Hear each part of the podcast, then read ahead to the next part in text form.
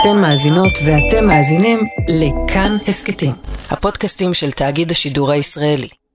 אני חושבת שגם המשפט הזה, רוסיה זונה, עשה את שלו. כאילו, כשאתה גדל כל הזמן באווירה שכל הסביבה שלך מכניסה לך לראש שאת רוסיה ואת זונה, ובעצם קרתה איזושהי תקיפה שאת מאשימה את עצמך בה, זה יוצר איזשהו מצב שאת אומרת, וואלה, הם צודקים.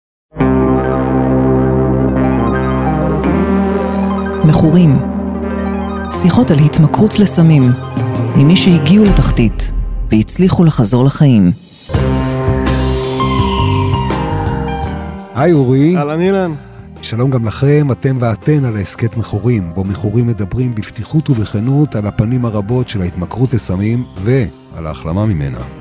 תהיה איתנו היום אלכסנדרה, בת 39, אם לשתיים, שורדת זנות, ולא רק זה, היא גם פעילה מאוד בעמותת לא עומדות מנגד, שמסייעת לנשים וגברים גם במעגל הזנות, ושורדות ושורדים חיי רחוב, ונדמה לי שזה הולך להיות לנו חדש. קדימה, בוא נתחיל. אהלן אלכסנדרה, ברוכה הבאה למכורים. תודה רבה, תודה.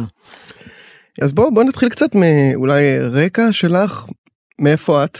אה, אני גרה בקריות. עלית לארץ בשנות ה-90, נכון? נכון, עליתי לארץ עם אה, שני ההורים שלי, בעלייה הגדולה מברית המועצות בשנות ה-90. הייתי, הייתי בת 6 בערך שהגענו לארץ. אני מבחינתי כילדה, אנחנו נסענו לטיול משפחתי, זה מה שנאמר לי. אה, האנטישמיות חגיגה, פחדו בעצם לספר שיש עלייה, מה, ילד בן 6 יודע מה זה יהודי, ילד בן 6 יודע מה זה אנטישמיות, או רק יודע מה זה, מה זה שנאה, מה זה, מה זה אלימות? אני חושבת שהיום בדיעבד, כשאני מסתכלת mm. אחורה, אני רואה כמה ניסו, נגיד, את לא תצאי מהבית, או אל, כשהם התחילו לדבר על עלייה, אז אל תספרי לחברים שאנחנו מוכרים דברים בתוך הבית.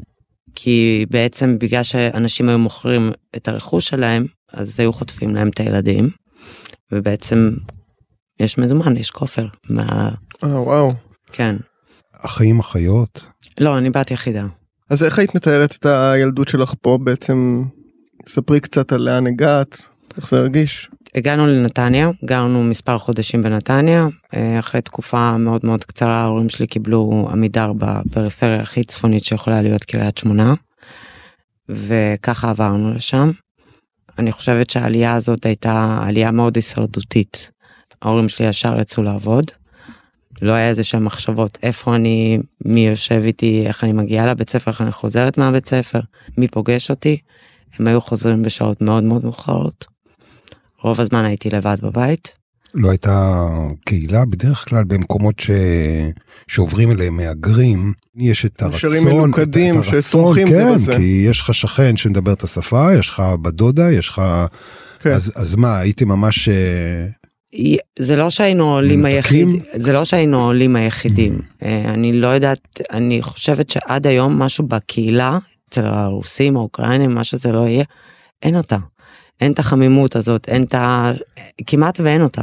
כל אחד היה בפני עצמו, כל משפחה שהגרה לפה הייתה בפני עצמה, והייתה עסוקה בהישרדות של עצמה. היית פחות מתעניין של השכנים שלך יש חלב או אין חלב או איפה mm. הילד שלו. התא המשפחתי שלך אז היה תא משפחתי תומך האבא והאמא. לא אף אחד לא שאל אותי מה אכלת היום אה, איך עבר עלייך היום אם יש לך ציוד לבית ספר או אין לך ציוד לבית ספר. באיזשהו מקום בגיל מאוד מאוד צעיר כבר נהפכתי להיות עצמאית. כי אני אפילו לא יכולה להגיד בגיל שמונה אפשר להיות עצמאית כאילו שבע שמונה כאילו זה נורא. אני מסתכלת היום על הבנות שלי זה נראה לי כאילו אני עסוקה בלקחת אותם לבית ספר לאסוף אותם לבית ספר אספות הורים אוכל. אני לא זוכרת שמישהו אי פעם שאל אותי מה להכין לך לצהריים. או איזה סנדוויץ' את רוצה לבית ספר כאילו זה לא שיח שהיה מתקיים. ובבית ספר עצמו היית היית מהגרת הדוברת הרוסית היחידה כמה זמן לקח לך ללמוד עברית. אז אה, זה הנקודה הכי קשה אני חושבת בילדות שלי, בעלייה שלי, זה בעצם אה, הבית ספר. סבלתי מאלימות מאוד מאוד קשה, מאוד מאוד קשה. אה, היו יכולים לעצור אותי בכניסה לבית ספר, שלושה ארבעה בנים, פשוט לפוצץ אותי מכות. די. אה, מה, אבל... על עצם היותך שונה. על עצם אותי רוסיה זונה. מה זאת אומרת? זו סיבה מספיק מוצדקת. את המילים רוסיה זונה אני שמעתי בפעם הראשונה בגיל שמונה. מילד מתוך הכיתה שלי או מהבית ספר, שהוא מן הסתם שמע את זה בבית. כמובן. אה, רוסייה מסריחה, רוסייה זונה, זה מילים שהם נחרטו לי מגיל מאוד מאוד צעיר. פחדתי לעלות להסעה של הבית ספר, אז רוב הפעמים גם כשהייתי מגיע לבית ספר הייתי, הייתי הולכת ברגל, שזה היה יחסית רחוק. אבל גם שמה, עכשיו זה לא ש... עזוב שלא היה לי את השפה להסביר למורה שמרביצים לי, גם כשהיו רואים שילדים מכים אה, עולים חדשים, הם לא היו עושים כלום. כולם סבלו מאלימות, כולם סבלו מהקטנות, כולם סבלו מאותם המשפטים שאנחנו מסריחים ובאנו להשתלט על הארץ, ואנחנו לוקחים את העבודה למשפחות שלהם, להורים שלהם, וזה משפטים שחייתי איתם, זה משפטים שגדלתי איתם. באיזה שלב, את, את פחות או יותר בבית ספר יסודי בשלב הזה, בחטיבה או ביסודי דברים מתחילים לסטות מבחינתך או שאת עדיין מנסה ללכת בתלם ולהיות ילדה טובה ולעשות כל מה שמצפים לא, מילדה? לא, נטשתי את מסגרת, אה, הייתי רשומה במסגרת החינוך עד כיתה י', בפועל כיתה ד' כבר הפסקתי להגיע. וואו. אה, הפסקתי, אני חושבת קצת אפילו לפני, כאילו זה היה, הייתי מוציאה כל מיני אישורים, למדתי מהר מאוד לזייף את החתימה של ההורים שלי, מהר מאוד. אה, זה לא שהם התעניינו, הם גם לא הגיעו לבית ספר, לא לאספות הורים, לא לשום דבר. במה הם עבדו? אבא שלי, זיכרונו לברכה, היה עובד רוב החיים שלו במפעלים. אה, אימא שלי היום נמצאת בתפקיד שהוא די טוב. שמח לשמוע. אז מה, אוקיי, אז מה קורה? את, את, את כבר לא מגיעה לבית ספר פחות או יותר מכיתה ד', אז לאן את כן מגיעה? לרחוב, זה הבית שלי. הרחובות זה הבית שלי. את עדיין בקריית שמונה? כן, אני עדיין באותה תקופה בקריית שמונה. קודם כל, אנחנו ילדי העולים לא מגיעים לבית ספר, חלקנו. אנחנו נפגשים בחוץ, בפארקים, אה, מעבירים את הזמן. וזהו, כאילו, אף אחד לא באמת מחכה לנו בבית, אז כאילו, זה לא משנה באיזה שעה נחזור, כאילו. אני לא מכלילה, כאילו, אני מנסה להגיד שכן, יש גם וגם וגם, כאילו. ברור, ו... זה נשמע לי נוער שמסתובב כל היום ברחוב, והגיוני שתחפשו קצת אה, ריגושים ואקשן. אה. אתה יודע, כאילו, רוב הזמן היינו ילדים לכל דבר, כאילו, היינו עושים את הדברים הרגילים של ילדים, כאילו, לא משהו זה. הבעיה שקריית שמונה, הגבול באותה תקופה של אה, לבנון היה פתוח. Mm. קריית שמונה הייתה עמוסה בכל סם אפשרי, במיוחד בחשיש, עמוסה פשוט בטריפים, אקסטות, כל מה שהיה. היה שפע של סמים. כן, קראו לזה זהרת לובנן, אני זוכר, מה שהיה מגיע מלבנון, דרך איזה. כן, אז... זוכר את הפאקינג לוגו של זה, מוטבע על הפלטות. נכון. הזכרתי לכם נשכחות. אה, נוסטלגיה, אה, נוסטלגיה. כן, כן.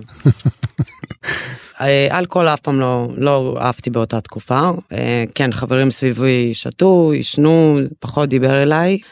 אה, בעצם הייתי בדרך למסיבת סיום של כיתה ח' ביחד עם חברה.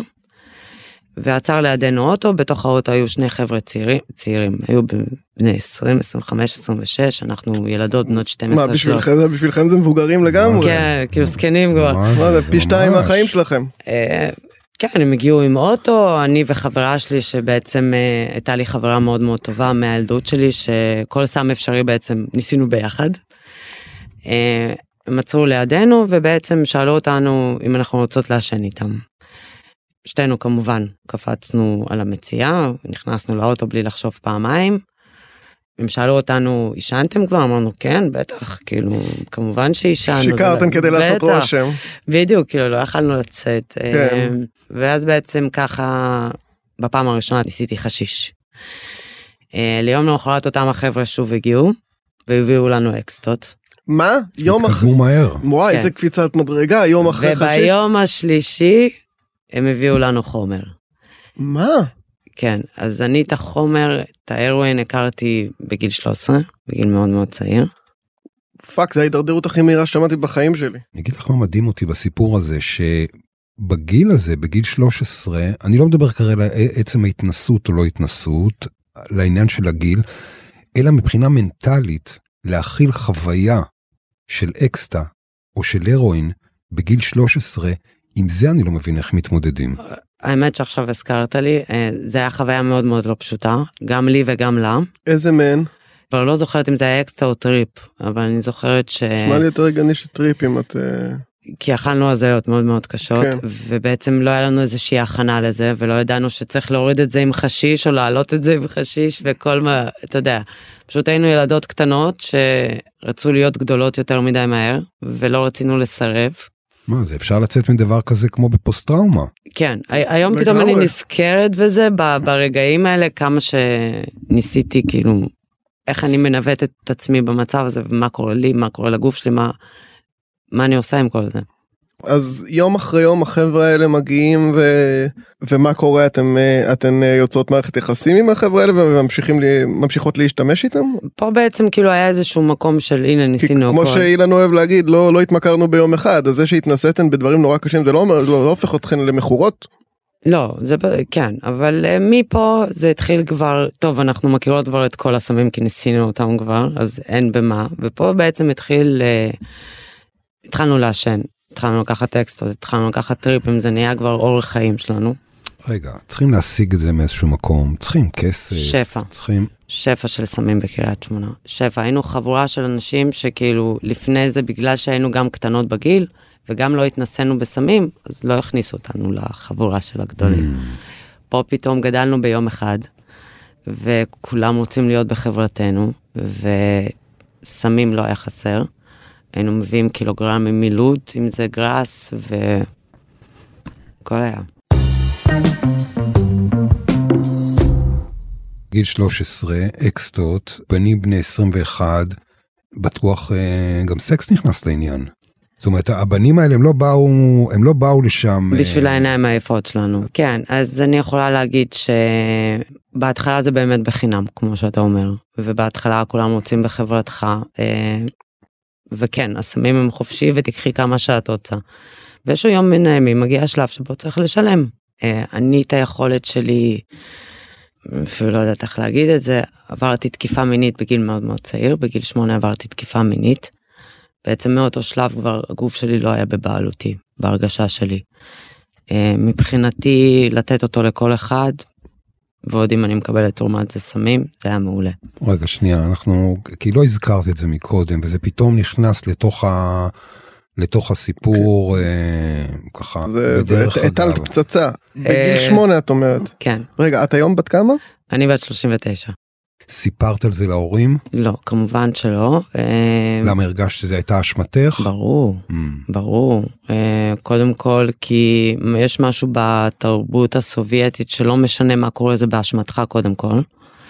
וזה משהו שגדלתי איתו, אני זוכרת שגם בתור ילדה ששברתי את היד, אז צעקו עליי והאשימו אותי ששברתי את היד, כאילו בגלל שנפלתי מעץ. אז פה לספר שאני גם לא הבנתי מה קרה שם. בואו, זאת ילדה בת שמונה. אני הייתי קפואה שם, אני לא ידעתי מה קרה שם, אני חושבת שרק אחרי כמה שנים הגוף שלי לת... התחיל לתת איזה שהם אותות על הטראומה שחוויתי. אם זה. סיוטים, אם זה היה לי קשיים ב... באנשים שהיו מתקרבים אליי. היה לי ממש חרדות ופוסט טראומה, כאילו דברים שהיום אני יכולה לתת להם שמות ולהגיד זה קרה בגלל. אבל נכון לאותו יום, לא היה לי שמץ של מושג. אני הייתי מדמיין שמי שתעבור חוויה כזאת לא תרצה שום מגע יותר, לא תרצה בכלל אה, אה, להתקרב לסקס, ומה שאת מספרת פה, שעברו קצת שנים וזה נהיה הפוך, שהתחלת להשתמש בזה. אני חושבת שגם המשפט הזה רוסייה זונה עשה את שלו. כאילו כשאתה גדל כל הזמן באווירה שכל הסביבה שלך מכניסה לך לראש שאת רוסייה ואת זונה, ובעצם קרתה איזושהי תקיפה שאת מאשימה את עצמך בה, זה יוצר איזשהו מצב שאת אומרת וואלה הם צודקים. קרה מה שקרה זה בגלל שאני רוסייה זונה. איך חוויה כזאת קשה הופכת ל... כאילו עוד פעם אני, אני הייתי מצפה ש, שזה יהיה חוויה טראומטית שתרצי להתרחק ממנה ואת אומרת "ה- ההפך כאילו זרקת את עצמך לתוך האש הזאת. כי אתה שואל את עצמך מה יקרה אם אני אסרב. אממ, אני יכולה לחטוף מכות, אה, יכולים אה, לאנוס אותי עוד הפעם. אם אני אתמסר במרכאות מראש, אז אולי זה ייגמר יותר מהר ואני אוכל לברוח. אוי זה fucking עצוב. מה שאת אומרת שהחוויות, גם הח- החוויות הראשונות שלך או הקשרים, אמ, בשלב שאת מכירה בנים, את מתחילה להיות בקרבה בחברת אה, בנים, אני לא אומר גברים, אני אומר בנים. אין רומנטיקה, אין אה, מה שנקרא... זה אה, תן בכך. זה, אין, אין את הנשיקה. הראשונה. זהו, לא הייתה לך חוויית התאהבות כן. כלשהי נגיד? גיל 16 כזה, מה שקורה למתבגרות, מתבגרים? הבן זוג הראשון שלי היה סוחר סמים, לשאלתכם, כאילו. אה, אה, אני חושבת היום בדיעבד למזלי שהכרתי אותו. הכרתי אותו הייתי בת 15 אני חושבת. בן כמה הוא היה? אה, 26, 7. זה בעצם הזוגיות הראשונה שלי, אה, זוגיות, מה שאפשר, אבל אה, הוא שכר בהתחלה מסיבות, וזה היה אקסטות, וזה היה חשיש בכמויות, הכל היה בשפע וב... ובאיזשהו שלב אני תמיד נמשכתי, כאילו, הטעם הראשוני הזה של החומר, עישנתי בפעם הראשונה שטעמתי הרואין, עישנתי. הטעם הזה נשאר לי חרוט פשוט, וכל הזמן ניסיתי לחזור לטעם הזה. הוא מבחינתו ניסה להביא לי את כל סוגי הסמים רק כדי שאני לא אגע בחומר. אז הייתי כל פעם uh, מביאה ממקומות אחרים. ויום אחד נסענו ללוד לקנות uh, גראס. ואמרתי לו, טוב, נו, תקשיב, אנחנו כבר פה, בוא נקנה מנה אחת, נתפנה ככה, ננסה וזה. בהתחלה הוא מאוד uh, היה אנטי זה, ובסוף הוא כן קנה לי מנה. ובעצם כל הסחר בסמים שלו שהיה עד לפני אותו רגע בגראס ואקסטות וזה נהפך להיות לסחר בהרואין. זה בעצם את דרדרת אותו. כן, הוא דרדר כן, אותך כן. ואת דרדרת אותו בחזרה. לא, האמת שאני. לוקחת שם אחריות מלאה על הדרדור שלו, אה, מכל הבחינות. הרואין נהפך להיות הסם העיקרי שלנו. אני רוצה לשאול רגע בנקודה הזאת, מתי אם את מסתכלת אחורה, את אומרת, זאת הנקודה שבה אני מנהלת אורח חיים של מכורה. אני לא זוכרת איך הספר הזה הגיע לידיים שלי, אבל הייתי מאוד מאוד צעירה. אה, לספר קוראים אני קריסטיאנה פה, שמספר על אה, נרקומנית. כן, זה ספר מכירים, מפורסם. כן. אז uh, בפעם הראשונה שהספר הזה הגיע לידיים שלי, אני החלטתי שאני הולכת להיות נרקומנית. זה נהפך להיות לחלום חיי. כי עושים שם גלוריפיקציה. זה הרואין שיק. בדיוק, להרואין שיק, ל- ל- ל- הדיכאון שם זוהר. בדיוק. אז אני החלטתי באותו רגע שהספר הזה, ההרס העצמי שלי היה כל כך אה, ביבע בי, אה, ונשאר לי הטעם של ההרואין שטעמתי בפעם הראשונה. וואה, אז זה, רצית. זה היה חלום חיים, זה נהפך למשימת חיי בעצם, להפוך לנרקומנית. נראה לי שדי מהר הצלחת, לא? עשיתי את זה מצוין. סחטיין. אני בגיל מדובר על 15 כישרון, כבר- מדובר לא. על כישרון טבעי. מציבה מטרה ואת חותרת אליה. אני בגיל 15 כבר התחלתי להזריק, הכל היה fucking, מצוין. אה, בגיל 17 כבר לא היה לי ורידים בכל הגוף, אז אני עשיתי את התהליך של הספר שלה הרבה יותר מהר. אבל מתחת לפני השטח בעצם מה שאת אומרת זה שהיו לך תחושות מאוד מאוד מאוד קשות של אה, עולה, של זרות, של דיכאון. ובעקבות ההרואין ובעקבות החוויה שלך עם הספר הזה בעצם אמרת אני גם אעשה גלוריפיקציה של הדיכאון הזה שלי אני אם כבר אם כבר המצב כל כך בקאנטים בוא נהפוך אותו ל- למשהו לספרים זוהר, לסרטים כן. רק שבמציאות זה כנראה לא היה כל כך כזה. אני רציתי להיות נרקומנית.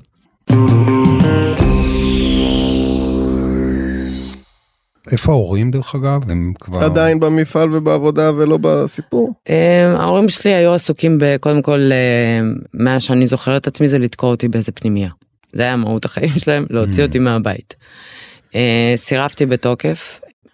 אה, גיל 13 זה היה הפעם ראשונה שברחתי מהבית. אה, הייתי גר רוב הזמן במקלטים. אה, לא הייתי כבר חיה בבית. מה זה מקלטים? איזה מקלטים? מקלטים ציבוריים. קריית שמונה יש לך מיליונים. אמ, ים של מקלטים. קטיושות. כן, אה, בעצם לבית כבר לא הייתי, כאילו, לא הייתי נמצאת שם, לא הייתי איתם בקשר, הם גם לא כל כך רצו להיות איתי בקשר. בגלל זה אמרתי באיזשהו מקום, כשהכרתי את, ה... את החבר שלי, את הבן זוג שלי, מה שזה לא יהיה, איפשהו הציל אותי המון מהרחוב. כי גרת אצלו. אה, כן, חלק מהזמן הייתי אצלו, כשההורים שלו היו בעבודה, אז הייתי, נש... כאילו, היה חלק ביום שלא הייתי מסתובבת ברחובות, כאילו, כי אני מבחינתי לא היה לי בית. הייתי מזרקה בחדרי מדרגות, וכאילו, זה היה, הייתי חיה במקלט, כאילו. איך את מגיעה למצב שאת מתחילה לממן את ההתמכרות שלך ואת החיים שלך בזנות? בגלל שבפריפריה יש פחות תחבורה ציבורית, היינו נוסעים כל הזמן בטרמפים. אמ, הייתי בת 15-16 אני חושבת, משהו כזה, ההתמכרות שלי להרואין כבר די חגיגה. אה, ובעצם באחד מהטרמפים אה, עצר לי איזשהו גבר, הוא היה בשנות החמישים לחייו אם לא יותר מזה, ואמר לי בואי את רוצה אני אביא לך 200 שקל, ואת בת 16 ככה. כן אפילו אולי פחות, אני אסתכל לך קצת על השדיים ואני אגע לך קצת אבל לא שום דבר. לו בטח 200 שקל תקשיב זה חתיכת סכום. אה, ומפה ושם התחלתי להיפגש איתו אחת לשבוע אחת לשבועיים כאילו אני מבחינתי זה היה כסף לאוכל כסף לביגוד כסף לסמים אבל זה היה כסף הישרדותי אני לא הבנתי אז היום כאילו היום קוראים לזה זנות זה לא היה ב...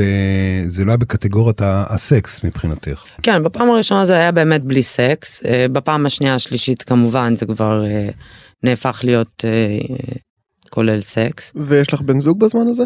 כן הדילר. הוא לא יודע על זה. לא הדילר או לא הדילר? הדילר, הדילר, הדילר, הדילר. כן, הדילר.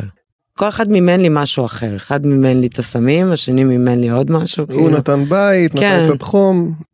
את מתחילה בעצם להיות עצמאית באיזשהו אופן.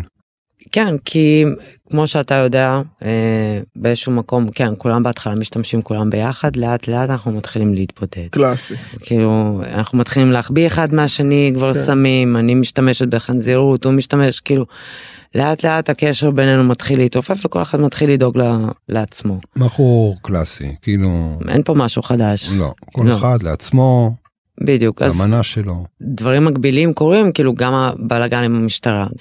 הוא נעצר, ופה בעצם זה מתפוצץ, אה, ההורים שלו מגלים שהוא משתמש בהרואין, הם שולחים אותו לגמילה.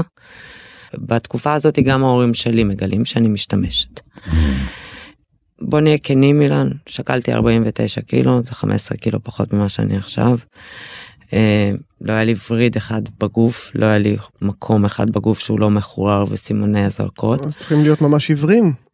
כן, אז אני חושבת זה חלק מההכחשה שפעם היו חיים בה המון המון הורים, שבעצם מה פתאום.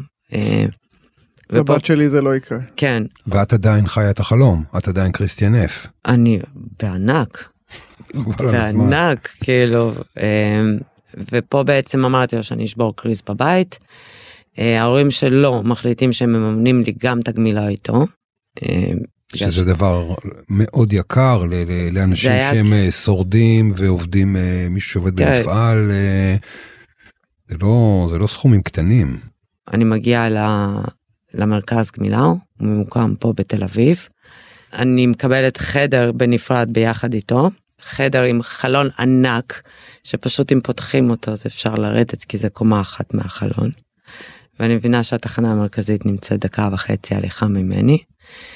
אני מבינה שהבעלים שמחזיק את הגמילה הזאת מוכר רכוש גנוב, אז אני לוקחת לו כמה דברים, כאילו גונבת לו כמה דברים, מוכרת אותם בתחנה הישנה וקונה לנו מנות ואנחנו משתמשים בתוך המרכז גמילה. וואו, אה, אה, בגמילה זה, אבל לא באמת, איזה- איזה מין מוסד גמילה זה? לא, למה היום לא משתמשים במוסדות גמילה? אני השתמשתי. באשפוז- נו, מה שאני מבין מזה אבל שלא באמת רצית להפסיק להשתמש. לא היית אה. מוכנה עדיין. אני לא חושבת שחשבתי שיש לי איזושהי בעיה, כאילו, אה, בכלל לא היית מודעת לזה שיש בעיה עדיין. אני לא חושבת שהתכוונתי להפסיק להשתמש, כאילו אני הייתי בשיא ה... פול פאוור.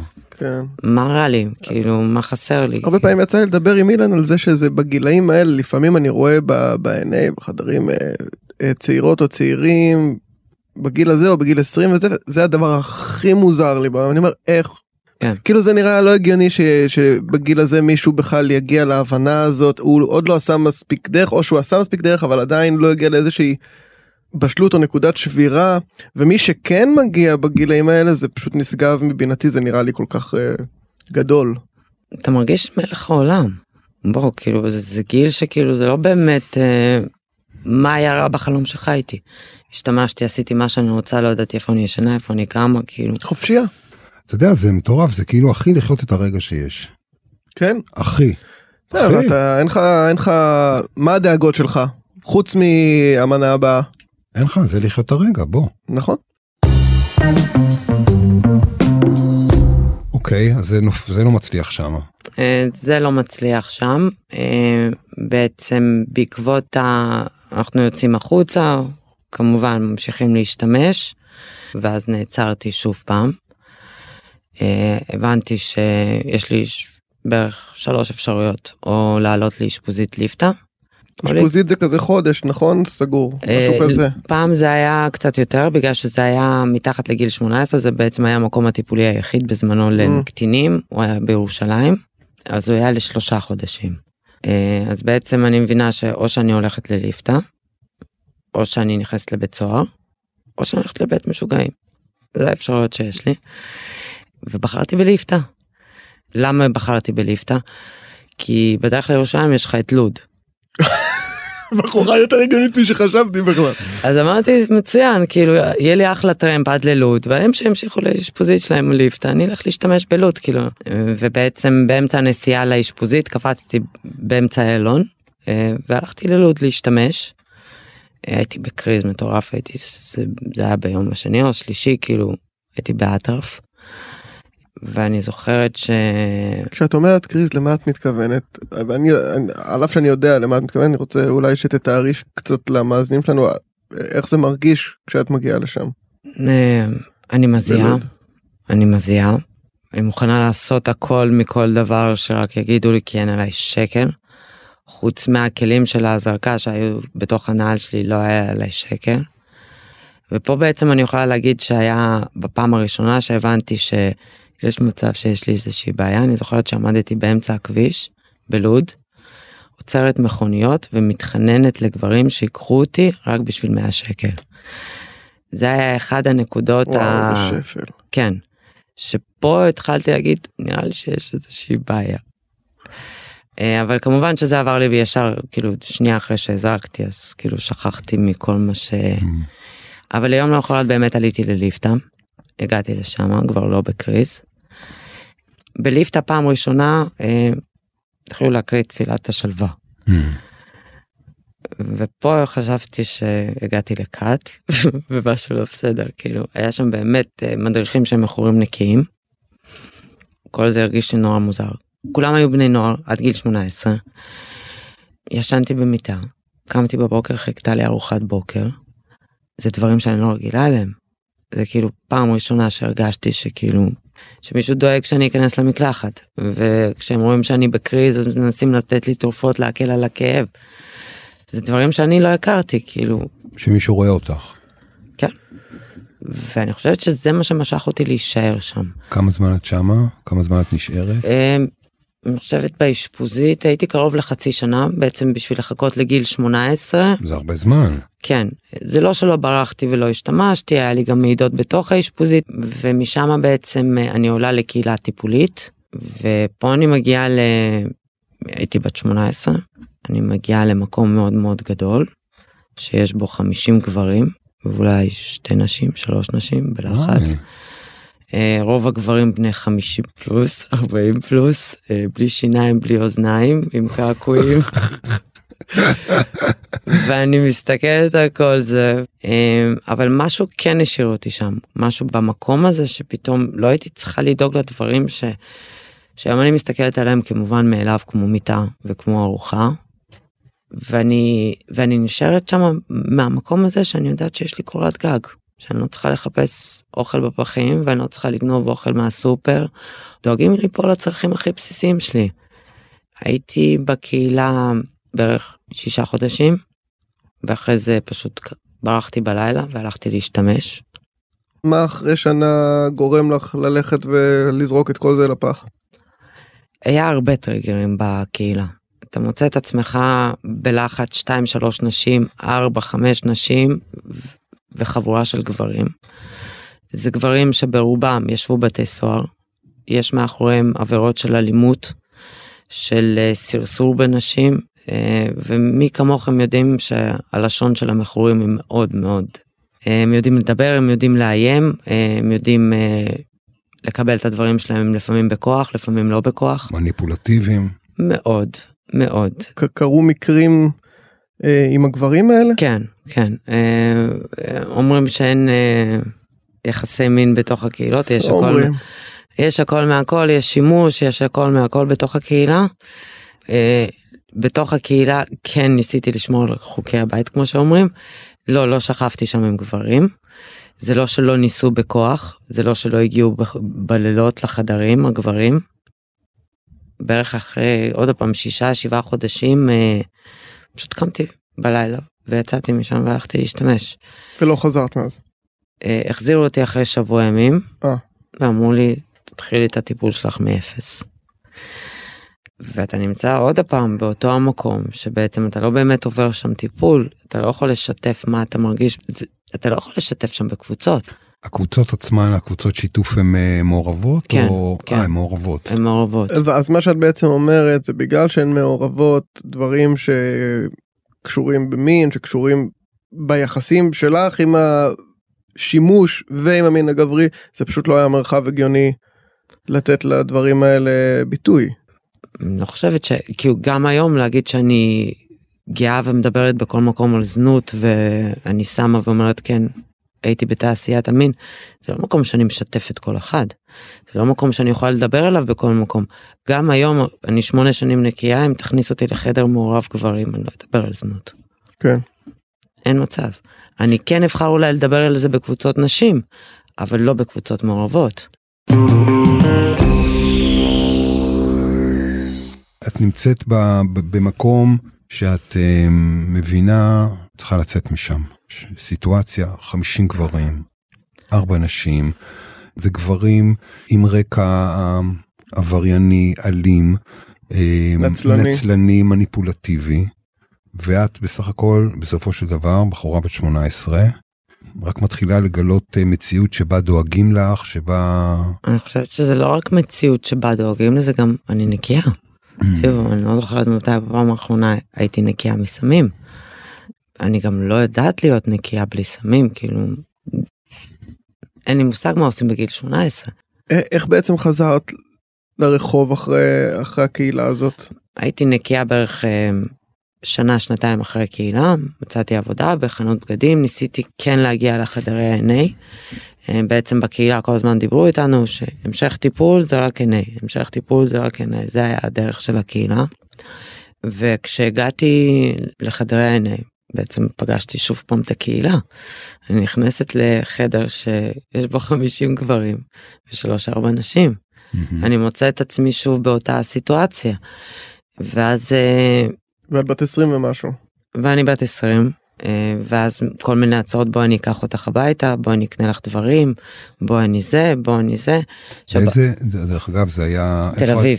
בתל אביב. כן, אה, ואני, עכשיו בהתחלה זה מאוד מאוד מחמיא, כי אני מרגישה שהנה מישהו דואג לי. אבל אז אני מבינה שיש לדאגה הזאת מחיר, הוא מצפה ממני שאני אפתח לו רגליים. וכשאני מתחילה לסרב בעצם, אנשים מפסיקים לדבר איתי.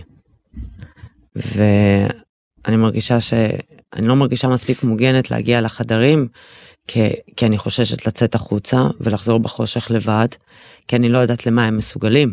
כי הם יושבים בחדרים ומשתפים על העבר שלהם, וכבר פגשתי אותם. פגשתי אותם ברחובות מספיק שנים. הרגשתי לא מוגנת. במקום שאמורים להרגיש בו הכי מוגנים. אז את ממשיכה ללכת או מפסיקה? אני מפסיקה ללכת לשם. את מישהי שמגיל 13 נמצאת ברחוב.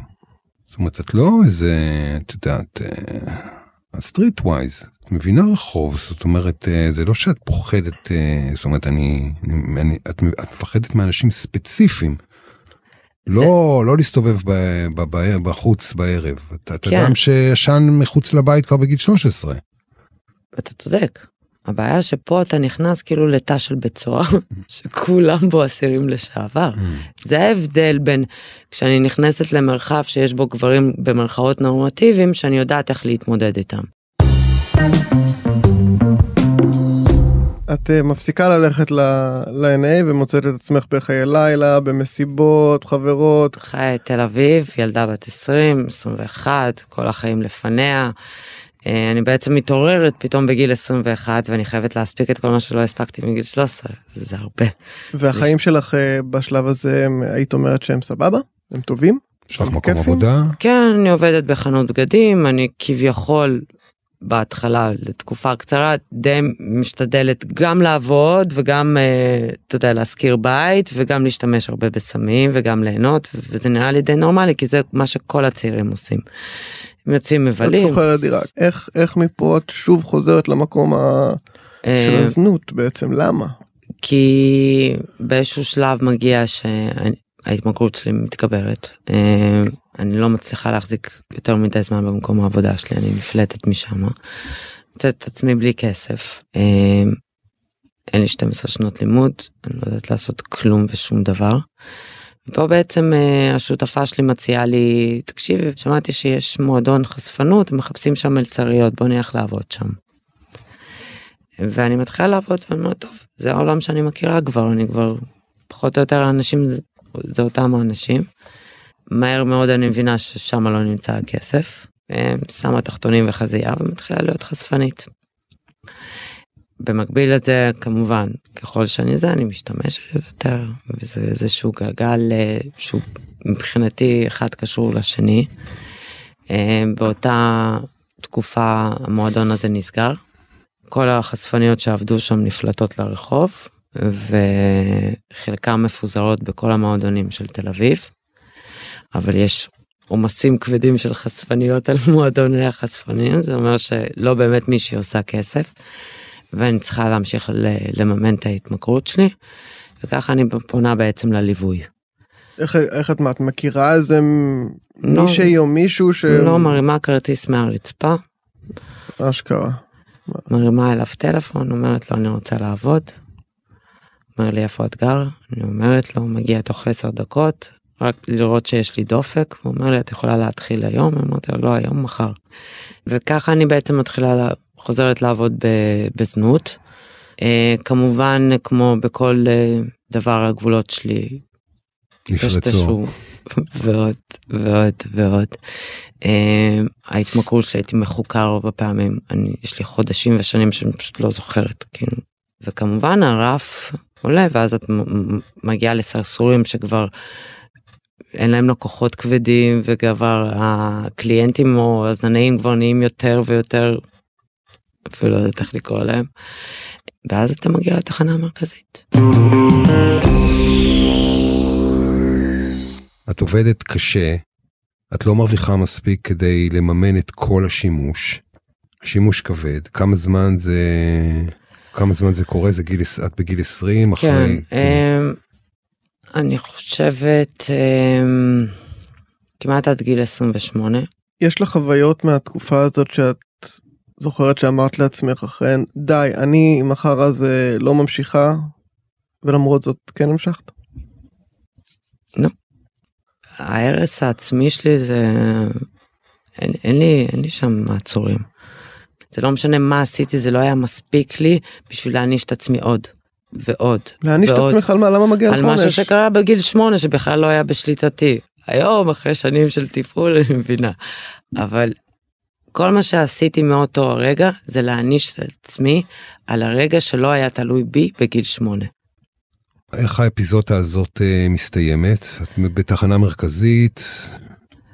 התחלתי לעשן באסטים. אסטים זה קרק, אני מש...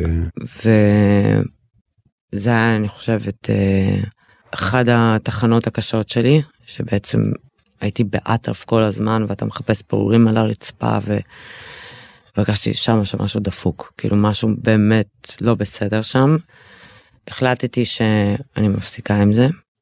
היה לי איזשהו ניסיון לשקם את החיים שלי. החלטתי שאני עוזבת את הזנות, לא מפסיקה להשתמש, אבל uh, ניסיתי, אני זוכרת, למצוא עבודה נורמלית, uh, ואז גיליתי שאני בהריון. וואי. מה, היה לך יחסים אה, כן. רומנטיים עם אה, מישהו? כן, הייתי ביחסים רומנטיים עם מישהו במשהו כמו שש שנים. תוך כדי שאת בתוך זנות אה, כן, אינטנסיבית. כן, שנינו מכורים, כן, שנינו מכורים, כל אחד מכור למשהו אחר. הוא מבחינתו נורא נוח לו שאני עובדת בזנות, כי אז הוא לא צריך uh, בעצם לעבוד ולא שום דבר, ואני מאמן את ההתמכרות שלי ושלו. Uh, ואז בעצם uh, אני מגלה שאני בהיריון. כשגילית שאת בהיריון, איך, איך לקחת את זה? זה היה חדשות טובות, זה היה חדשות מלחיצות ורעות, הייתי בשוק של החיים שלי כי אמרו לי שאני לא יכולה להיכנס להיריון. כשהבנתי שאני בהיריון, זה היה מבחינתי כאילו... מה, זה משנה משחק. אבל זה מתנה או ש... לא, זה, זה, עזוב את ה... ניסיתי להקל מה בדיוק ואיך בדיוק. זה ו... בדיוק ו... מה שאני שואל. כאילו, ומה לעזאזל הולך פה, אבל ידעתי, לא ידעתי מה יהיה, לא ידעתי איך זה יהיה. לא ידעתי איך אני אסתדר איתה, לא ידעתי, אבל ידעתי שקודם כל אני שומרת על ההיריון הזה. זהו, זו גם שאלה. זה היה ברור לי, שאני קודם כל מתנקה, שאני שומרת על ההיריון שלי. זה היה ברור. כאילו, זה הדברים היחידים שהיו לא, נת- נכון איך לאותה זה- רגע. איך איך דבר כזה פתאום אה, נהיה ברור? זה מה שכיף בלהיות אישה, שיש דברים שהם ברורים. ולמה את לא. לא הגיבורה בסיפור שלך? אה, כי אני חושבת שכל מה שאני עושה היום אני לא עושה את זה בשביל עצמי אני עושה את זה על מנת אה, ליצור ילדות אחרת וחוויה אחרת לבת שלי לבנות שלי היום כבר בנות כמה הם? אה, עשר ושלוש עשר זה הרבה. כן באותו רגע אני מבינה דבר אחד שקודם כל אני הולכת להיות אימא ואני הולכת לעשות הכל על מנת שלילדה שלי יהיה משהו אחר. היא הגיבורה שלי בסיפור. אה, היא גרמה לי להכניס את עצמי למרכז גמילה. אה, לא שלא היה מעידות בדרך, לא היה שזה, אבל אה, כל הניסיון שלי, אני חושבת זה עד היום, זה בשביל... אני החלטתי שאני מעניקה לה משהו אחר. אני החלטתי שאני מעניקה לה בית. אני החלטתי שאני מעניקה לה אימא שתהיה גאה בה. ואני עושה הכל בשביל זה. דבר אחד מאוד מרשים אותי, מכור, אה, מכור פעיל, הוא אדם שהמילה החלטה היא, היא בכלל, אה, היא מגוחכת הרבה פעמים. מה, מה הוא כבר יכול להחליט? יש מישהו שמחליט בשבילו, החומר מחליט הרבה פעמים בשבילו, וכשאת אומרת שעשית החלטה, זה נשמע כאילו באמת אה, מאיזה מקום אחר, כאילו זה... כי אני לא הייתי מתנקה בשביל עצמי. אני מבחינתי גזרתי על עצמי גזר דין מוות בגיל מאוד מאוד צעיר. אני מבחינתי לא הייתי עושה שום שינוי. הייתי מתה ברחובות. זה היה חלום חיי, זה מה ש... כריסטיאן נף על מלא. שם חייתי ושם ידעתי ולא הכרתי משהו אחר ולא ידעתי שום דבר אחר. המקום הזה של להיות אימא הציל אותי מעצמי. תני לי להטיל ספק במה שאת אומרת. באהבה. מההיכרות שלי עד היום עם, אה, עם התמכרות ועם מכורים, מי שלא מתנקה ועושה את התהליך הזה בשביל עצמו, לא מחזיק מעמד. מי שעושה את זה כי אימא שלו מודאגת, נופל. מי שעושה את זה כי הבן זוג שלו, הבן זוג, הבת זוג, whatever, בשביל מישהו אחר, זה לא מחזיק. עכשיו את באה ואומרת, אני עושה את זה בשביל הבנות שלי, בשביל לתת להן אה, ילדות אחרת, בשביל לתת להן חיים יותר טובים. אני מאמין לך לגמרי. אבל מה שאני לא מאמין הוא, זה שזה רק בשבילן. אני חושב שעצם ה- ההענקה הזאת של מה שאת נותנת להם שלך לא העניקו, נותן לך המון, וזה כן בשבילך, את כן עושה את זה בשבילך. אני חושבת שאני מבחינתי, אה, כל פעם שמגיע החגים, פורים למשל, אני רואה את עצמי שמה, איך אני חווה את הילדות שלי דרכם. כמה זמן את נקייה? אה, רק להיום, שמונה שנים. כמעט, עוד לא, עוד לא, עוד לא. האמת שזה פעם ראשונה, התחלתי לספור רק לפני, אולי לפני חצי שנה. או, יש לי שבע שנים ושמונה חודשים. וואלה, סחטן עלייך. כן. איך את מחזיקה היום? יש פעולות שאת עושה? אוקיי, חוץ מזה שחשוב לך להיות שם אה, בשביל הבנות שלך, את הולכת לקבוצות נשים. בחצי שנה משתדלת, האחרונה. כן, משתדלת להגיע. למרות לקבוצ- שאת נקייה כבר כמעט שמונה שנים, אז, אז מה יחזיק אותך כל הזמן הזה? טיפול- טיפול פרטני. אה, לאורך כל התקופה הזאת אני מלווה ב... במרכז לנפגעות תקיפה מינית בחיפה, אני מלווה שם כבר קרוב לארבע שנים. מהמם. משתדלת להגיע לקבוצות נשים כמיטב יכולתי. ולפני חודש התחלתי קבוצת צעדים בפעם הראשונה. וואלה, פעם לא, זה צעד רציני כן. להתחיל לעשות צעדים. מה את מספרת על החוויה? צעד אחד, הודינו שאנו חסרי אונים מול התמכרותנו, שחיינו הפכו בלתי ניתנים לניהול. טוב, אתה מבין שלזה אין לי בעיה להודות. כאילו, כאילו, לא, היו רגעים ששמעתי אותך מספרת שאת היית בשליטה ואת שלטת וזה וזה וזה. כביכול, בדיוק. כביכול. לא, נכון, זהו, היא אמרה שהיא חיפשה את השליטה הזאת, היא נכון. חיפשה אה, להשיג. זה קצת בעייתי, כאילו, זה לא שנה, שנתיים, יש לי קרוב ל-20 שנה של שימוש בסמים, אז קצת קשה להגיד שלא איבדתי שליטה, כאילו, זה לא...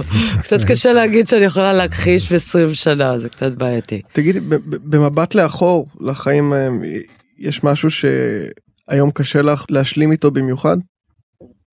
רוב הפגיעה העצמית זה היה בעיקר בעצמי, זה אני, זה אני יודעת, אז כן לבקש אולי סליחה מעצמי, כן, אני עוד לא שם. שם אני צריכה לבקש את הסליחה הכי גדולה. אבל את כן, את כן עושה בשביל אחרות בימים אלה, נכון? בואי תספרי לנו קצת על הפעילות שלך בלא עומדות מנגד, שזה... זו עמותה חשובה מאוד מאוד. כן, אה, עמותת לא עומדות מנגד היא מסייעת לשורדים ושורדות רחוב שנמצאים במעגל הזנות, גם כאלה שיצאו ממעגל הזנות, בעצם מסייעת לכולם. האמת שהגעתי ללא עומדות מנגד, אה, באתי להתנדב. הייתי שנה, שנתיים בערך נקייה, התחלתי את לימודי התואר הראשון שלי. במה? בתואר ראשון? אה, עשיתי תואר ראשון בניהול ומשאבי אנוש. התחלתי להרגיש רגשות אשם על זה, על זה שטוב לי, ועל זה שהחיים שלי מסתדרים, וסידרתי את החובות, וסידרתי את כל הדברים, ובעצם חיפשתי מקום להתנדב. והתחלתי להתנדב שם בתור מבשלת, אה, מישהי שיש לה חסכים מאוד מאוד קשים עם אוכל. אה, החלטתי שאני הולכת לשלב בין האהבה שלי לאוכל לבין נתינה. וככה בעצם הגעתי ללא עומדות מנגד. התחלתי שם מתנדבת. העמותה הזאת בעצם צמחה מקבוצת פייסבוק מאוד מאוד קטנה. רוב הקבוצה הזאת בעצם עוסקת במתן בסתר. אה, המתנדבות לא פוגשות את השורדות, הן מניחות את זה ליד הדלת. זה לא משנה אם את עובדת. זה אוכל, מצרכים. אה. הכל, זה יכול להיות אה, ארוחות חמות לסופי שבוע, זה סיוע בבתי משפט, זה ליוויים ל, לפסיכיאטר, לרופא נשים, אה, הכל, הכל. תגידי, אבל בלא עומדות מנגד יש גם נשים כמוך שמגיעות עם, אה, שמתנדבות, אבל עם ניסיון אישי? אני חושבת שכן. לא כולנו מזדהות שם, אני חושבת שזה היתרון, אתה לא חייב להגיע באיזשהו כובע. אה, אני חושבת שאולי אחרי שנתיים שאני מתנדבת בלא עומדות מנגד סיפרתי שאני שורדת. וואלה. כן. אני רוצה לשאול שאלה לסיום, מה הילדות שלך יודעות על מה שעברת? לפחות הגדולה מן הסתם, הקטנה היא קטנה. כלום. שום דבר. ואת חושבת שאי פעם uh, תספרי להן כשהן יגדלו? Um, אני יודעת שאני אצטרך לעשות את זה מתישהו. הרגע יגיע. הרגע יגיע, אני יודעת שהוא יגיע. אני זוכרת שאמרתי לה לפני איזה חודש, אמא סבלה דורות קדימה. אני אומרת לה, באמת, אני סבלתי בשביל דורות קדימה. את תפקידך ליהנות מהחיים, אין לך מה לעשות שם. זה הכי פשוט שיש. אלכסנדרה, תודה רבה רבה רבה שהסכמת לבוא ולדבר, כיף. שבאת.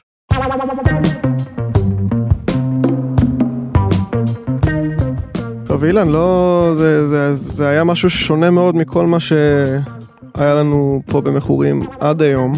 כן, אני חושב, אה, קודם כל זה תפס אותי כגבר. זאת אומרת, על, אה, על דוכן הנאשמים זה תפס אותי כגבר ולא מה שנקרא... אתה מרגיש נאשם? אני מרגיש נאשם ואין מצב שאני יוצא זכאי, ו... וזה בסדר. זאת אומרת, אה, היו טיעונים לעונש. אתה יודע, אני רוצה רגע לדבר איתך בקטנה על, ה... על הקשר שבין זנות וסמים, או זנות והתמכרות.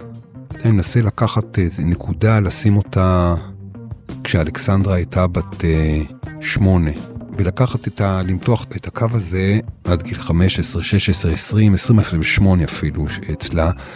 ואם אתה, אני מסתכל מלמעלה, אני לא רואה תסריט אחר. כאילו התסריט שהיא עברה, החיים שהיא עברה, הם כאילו לא יכל להיות אחרת. זאת אומרת, הנקודה שממנו היא יצאה, והיא גיבורה, כי בשלב מסוים, עם הקלפים שהיא קיבלה, היא, היא הצליחה לנצח את הסיבוב. כן. ועובדה היא שעד היום היא נקייה. אלכסנדרה גם תיארה פה חוויה שלנו היה מאוד מאוד קשה לשמוע, החוויה האישית שלה מה-NA. אה, ועם זאת אני מכיר אה, המון אה, בחורות, נשים, צעירות, שהולכות אה, אה, לחדרים, וזה עוזר להמון המון אה, אנשים. אני חושב שעדיין שווה למי שאולי חושבת שיש לה בעיית התמכרות, כן לנסות אה, ולהגיע, אולי גם לקבוצת נשים. אם אתם חושבים באמת שיש לכם בעיית התמכרות לסמים, אתם מוזמנים להתקשר לקו המידע, מכורים אנונימיים, 03-374-7474, או לבקר באתר האינטרנט של מכורים אנונימיים, שבו אפשר למצוא מידע רב ומועיל בכתובת naisrael.org.il. אנחנו נדגיש שאנחנו באמת לא מדברים בשם מכורים אנונימיים וגם לא מייצגים אותם. הפרק הזה מדגיש את זה במיוחד. לגמרי, זה פשוט מה שעבד בשבילנו. ועדיין אה, עובד. האזנתם להסכת מכורים, המפיק שלנו ניר גורלי, אפשר להאזין לכל הפרקים של אה, אה, מכורים בספוטיפיי, באפל, באפליקציה או באתר של כאן ובכל מקום בו אתם מאזינים לפודקאסטים שלכם. בהחלט, ואם מצאתם עניין והתחברתם לדברים ששמעתם בהסכת מכורים, נשמח אם תדרגו ותשתפו. יש אנשים שזה עשוי אפילו לעניין אותם, וכאלה שאולי זה אפילו יכול להציל להם את החיים. אז נראה לי ש... נמשיך לבוא. מה אתה אומר? אני מציע שנמשיך לבוא. אני אומר בוא נמשיך לבוא. יאללה, אז נמשיך? נמשיך. ביי.